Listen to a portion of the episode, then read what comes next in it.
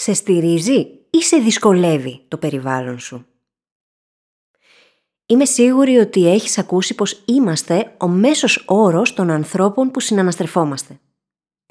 Τι γίνεται όμως όταν το περιβάλλον αυτό δεν είναι υποστηρικτικό και δεν συντονίζεται με όσα θα θέλαμε να πετύχουμε; Ή από την άλλη, τι γίνεται όταν έχουμε γύρω μας ανθρώπους που τα καταφέρνουν υπερβολικά καλά; Το πρόβλημα φαίνεται να είναι το ίδιο, είτε έχεις γύρω σου ανθρώπους που σε ρίχνουν διαρκώς, είτε περιβάλλεσαι από overachievers, που σε κάνουν μονίμως να νιώθεις ότι δεν είσαι αρκετός. Πάμε να δούμε μια ιδέα λοιπόν που θα σε βοηθήσει να αλλάξεις οπτική γωνία και μερικές δράσεις που μπορείς να αναλάβεις σήμερα κιόλας και να δημιουργήσεις για τον εαυτό σου το υποστηρικτικό περιβάλλον που θα σε βοηθήσει να εξελιχθείς. Αν έπρεπε να διαλέξεις ανάμεσα στα εξής. Α. Να πετύχεις όλα όσα θέλεις επαγγελματικά και οικονομικά. Β. Να είσαι χαρούμενος, υγιής και να έχεις γύρω σου ανθρώπους που σε αγαπούν. Ή Γ. Να βρεις σκοπό στη ζωή σου και να κάνεις τη διαφορά. Ποιο από τα τρία θα επέλεγες; Λοιπόν, σου έχω υπέροχα νέα. Δεν χρειάζεται να διαλέξεις. Μπορείς να τα έχεις όλα. Το θέμα είναι πώς μπορούμε να πετύχουμε όλα όσα θέλουμε, ενώ παράλληλα είμαστε ευτυχισμένοι και νιώθουμε ολοκληρωμένοι, χωρίς να πρέπει να συμβιβαστούμε. Αυτό είναι το ερώτημα που θα απαντήσουμε μαζί και μας περιμένει ένα εκπληκτικό ταξίδι. Το όνομά μου είναι Φίλης Γαβρίλιδου και σε καλωσορίζω στο podcast μου Φιλισοφίες. Εκνευρισμός. Ένταση. Μόνιμο αίσθημα ότι κάτι δεν κάνεις καλά ή ότι δεν θα μπορέσεις ποτέ να είσαι αρκετός ή αρκετή στα μάτια των άλλων. Και εδώ που τα λέμε κυρίως στα δικά σου μάτια. Αυτό είναι ένα μεγάλο πρόβλημα, ειδικά αν δεν έχουμε βρει τι θέλουμε να κάνουμε και ορίζουμε την επιτυχία μας με βάση τα στάνταρτς των γύρω μας. Γενικότερα το περιβάλλον παίζει καταλητικό ρόλο, είτε στην εξέλιξή μας, είτε στο να μείνουμε στάσιμοι στη ζωή. Τι γίνεται όμως αν οι γύρω μας στην πραγματικότητα δεν έχουν ιδέα για το ποιο είναι το καλύτερο για εμάς. Τι γίνεται αν οι δικές τους πορείες δεν αντιπροσωπεύουν όλα αυτά που εμείς θα θέλαμε για τη ζωή μας; Και τι γίνεται αν το περιβάλλον μας δεν είναι υποστηρικτικό με τον α ή β τρόπο; Είναι η λύση να τους παρατήσουμε όλους και να πάμε να ζήσουμε κάπου Νομίζω πως θα συμφωνήσεις και εσύ πως δεν είναι αυτή η λύση. Και θα σου πω ότι υπάρχει καλύτερος τρόπος. Είναι σίγουρο ότι θα χρειαστεί να κάνουμε αλλαγές και στο ποιους συναναστρεφόμαστε, καθώς και στο πόσο χρόνο περνάμε μαζί τους. Αλλά υπάρχει κάτι πολύ πιο άμεσο που μπορούμε να επηρεάσουμε για να βοηθήσουμε τον εαυτό μας τώρα. Θέλω να μοιραστώ μαζί σου εδώ μία ιδέα που έρχεται από τους αρχαίους στοικούς. Και αυτή η ιδέα έχει πάρα πολύ μεγάλη δύναμη. Γιατί ακόμα κι αν το περιβάλλον στο οποίο βρίσκεσαι τώρα δεν είναι υποστηρικτικό με τον α ή β τρόπο, μπορείς να κάνεις πολύ περισσότερα πράγματα από όσα νομίζεις για να δημιουργήσεις για τον εαυτό σου ένα πολύ υποστηρικτικό περιβάλλον. Η ιδέα λοιπόν που μας μετέδωσαν οι αρχαίοι στοικοί είναι η εξής. Δεν γίνεσαι απλά αυτό που συναναστρέφεσαι, γίνεσαι αυτό στο οποίο δίνεις την προσοχή σου. Το ξαναλέω. Γίνεσαι αυτό στο οποίο δίνεις την προσοχή σου. Η προσοχή σου είναι πολύτιμη. Το που τη χαρίζεις ή την ξοδεύεις παίζει καθοριστικό ρόλο. Γιατί, καταρχάς κάθε δευτερόλεπτο εισπράττουμε από το περιβάλλον περίπου 11 εκατομμύρια bits πληροφορίας. Αυτά τα 11 εκατομμύρια bits πληροφορίας επηρεάζουν τη σκέψη μας. Και το δυστυχές είναι ότι μόνο 40 με 50 από αυτά γίνονται αντιληπτά με το συνείδητό νου. Όλα τα υπόλοιπα τα αντιλαμβάνεται το υποσυνείδητο. Απορροφάμε δηλαδή πάρα πολύ πληροφορία, η οποία μπορεί πιθανότατα να μας βλάπτει κιόλας. Χωρίς καν να το συνειδητοποιούμε, έτσι. Άρα λοιπόν, το που χαρίζεις ή ξοδεύεις την προσοχή σου παίζει καθοριστικό ρόλο. Θα προτείνω εδώ το να κάνεις μια πολύ γενναία εκαθάριση στα social media, στην τηλεόραση, στα podcast που ακούς. Γενικά, να κάνεις μια πολύ καλή εκαθάριση. Γιατί; Ακόμα και αν μπεις π.χ. στο facebook ή στο instagram και εκεί ακολουθείς λογαριασμούς οι οποίοι μπορεί να σε ρίχνουν ψυχολογικά ή μπορεί να δείχνουν πράγματα τα οποία σε βλάπτουν στην ουσία. Ακόμα και αν δεις κάποια ανάρτηση τέτοιου τύπου πολύ φευγαλέα, αυτή θα καταγραφεί από τον υποσυνείδητο νου σου.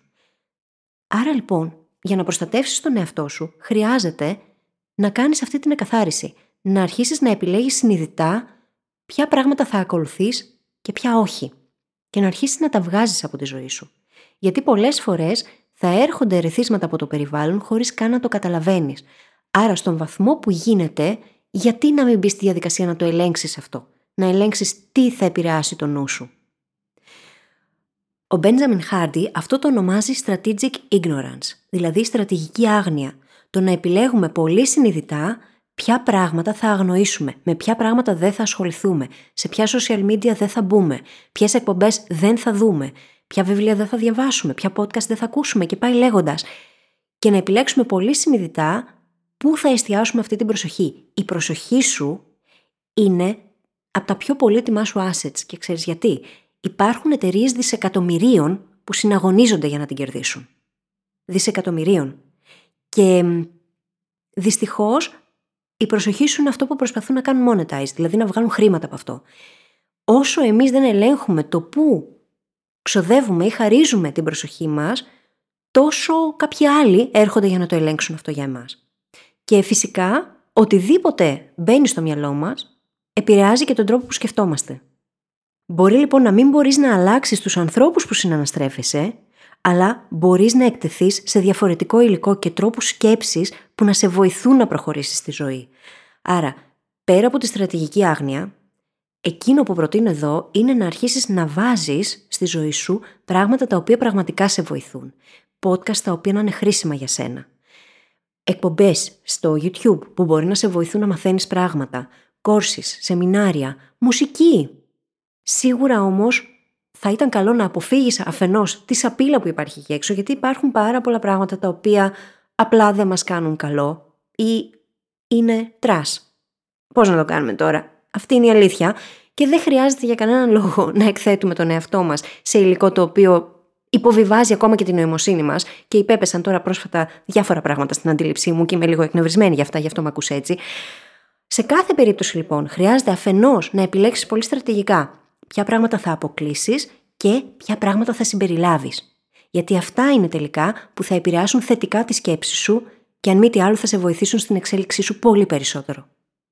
Τώρα, τι γίνεται με τους overachievers που λέγαμε νωρίτερα; Υπάρχουν πολλές φορές στο περιβάλλον μας άνθρωποι οι οποίοι τα παρακαταφέρνουν και η δική τους επιτυχία μερικές φορές μας κάνει να νιώθουμε ότι ζούμε στη σκιά τους, ότι δεν θα τα καταφέρουμε ποτέ να γίνουμε έτσι και ότι εμείς έχουμε κάνει πολύ λίγα σε σύγκριση μαζί τους. Και όλα αυτά τα ωραία που μπορεί να σκεφτόμαστε οι άνθρωποι. Θέλω να κάνεις λοιπόν το εξής τώρα. Βάλε λίγο τον εαυτό σου στη θέση τους. Θα ήθελες όσα έχουν ή απλά συγκρίνεσαι και σκέφτεσαι ότι θα έπρεπε να τα είχες καταφέρει κι εσύ έτσι; Κι αν ναι, σύμφωνα με ποιον θα έπρεπε να τα είχες καταφέρει κι εσύ έτσι; Ποιος το έχει αποφασίσει αυτό για σένα; Είναι δική σου συνειδητή απόφαση ή είναι φορετό; Αν δεν έχεις βρει ακόμη τι είναι αυτό που σε κινητοποιεί πραγματικά, τότε μάλλον είναι πιο σημαντικό το να το βρεις από το να συγκρίνεσαι απλά με τους άλλους.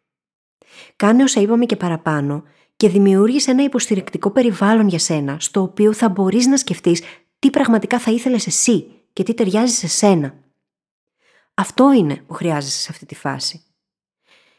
Πάρα πολύ συχνά συγκρινόμαστε, βλέπουμε τους άλλους που τα έχουν καταφέρει καλύτερα και νιώθουμε ότι και εμείς θα έπρεπε να το έχουμε κάνει αυτό, αλλά πώς να το κάνουμε, ρε παιδί μου, χρειάζεται πρώτα να βρεις τι θέλεις να κάνεις. Αν δεν το βρεις αυτό, σε τι θα πετύχεις, ποια κατεύθυνση θα πάρεις; Μοιάζει όπως εκείνον τον ωραίο διάλογο στην Αλίκη στη χώρα των θαυμάτων, ανάμεσα στην Αλίκη και το γάτο, που ρωτάει η Αλίκη το γάτο, Μπορείς να μου πεις ποιον δρόμο να πάρω από εδώ, πώς να συνεχίσω; Και εκείνος απαντάει, ε, Αυτό εξαρτάται από το πού θέλεις να πας.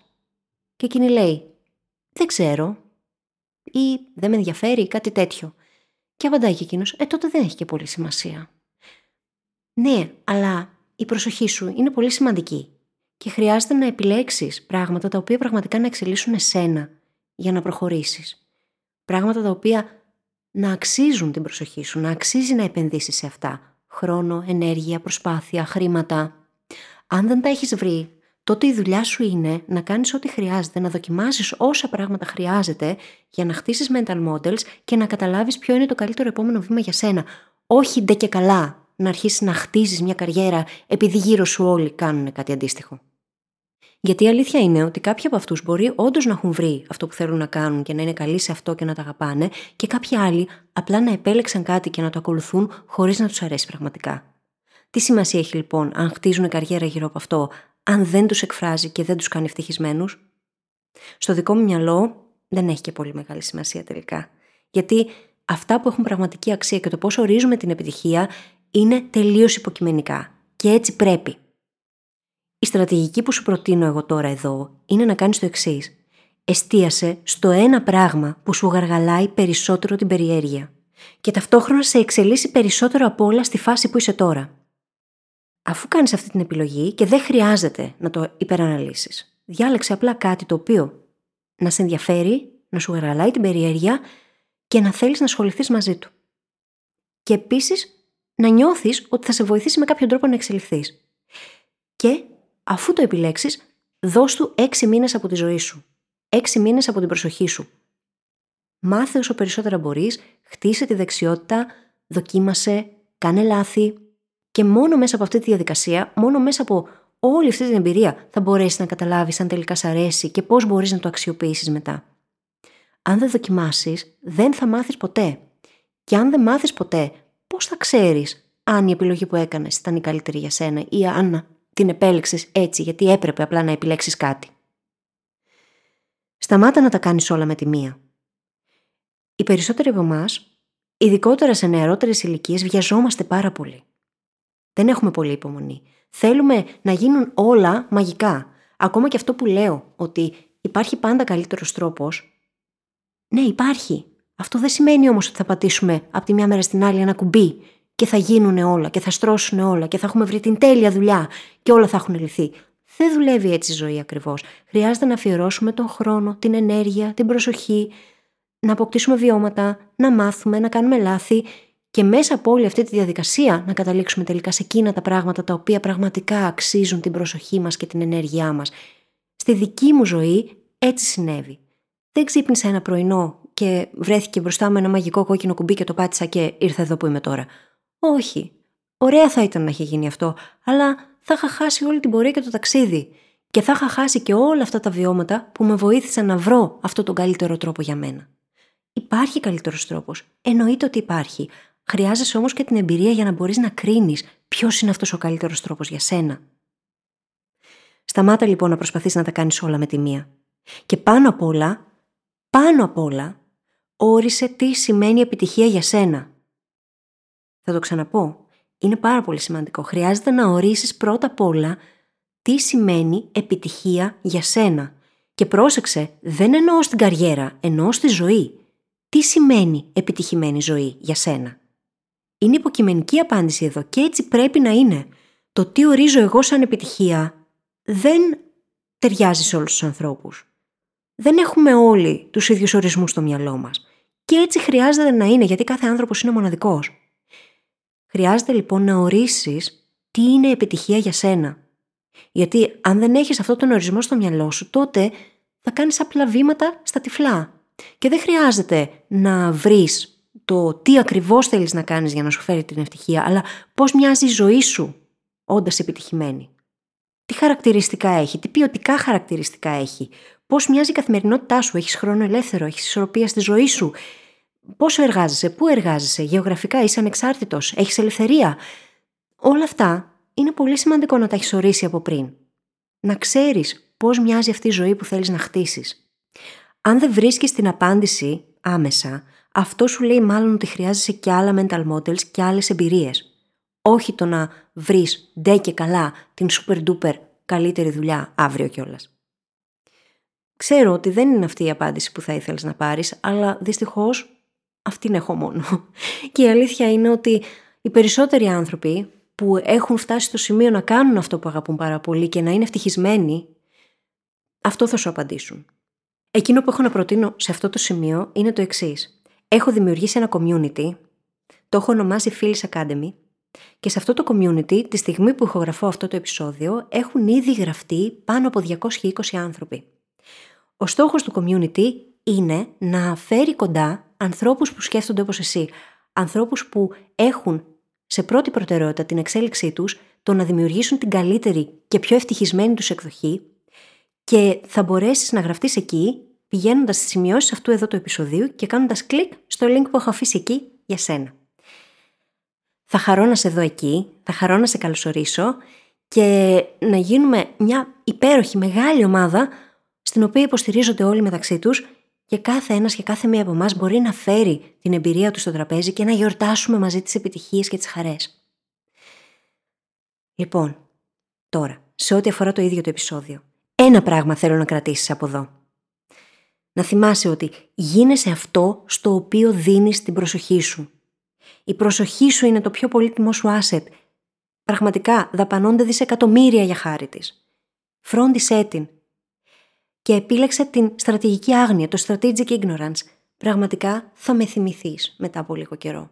Το πόσο clarity, το πόσο ηρεμία και ησυχία μπορεί να φέρει αυτό το πράγμα στη ζωή σου και το πόσο καλύτερη ποιότητα σκέψης θα έχεις, δεν μπορώ να στο περιγράψω.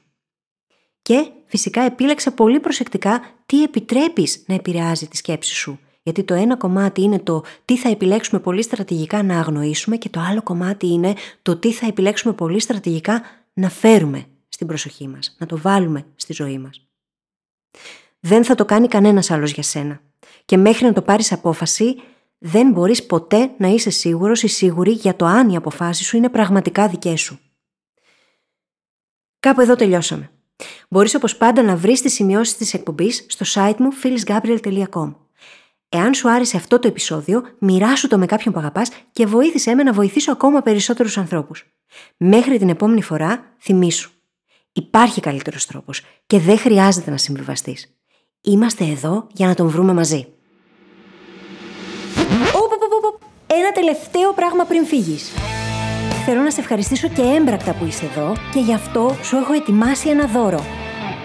Δημιούργησα για σένα το The Mindset Hacking Handbook. Έναν οδηγό που σε βοηθάει να εστιάσεις σε εκείνα που πραγματικά μετράνε και να σταματήσεις να νιώθεις χαμένος ή χαμένη στη ζωή. Για να αποκτήσεις το δώρο σου, μπορείς να επισκεφθείς τώρα τη σελίδα phyllisgabriel.com κάθετος MHH. Τα αρχικά δηλαδή του Mindset Hacking Handbook. Καλή συνέχεια και τα λέμε στην άλλη πλευρά.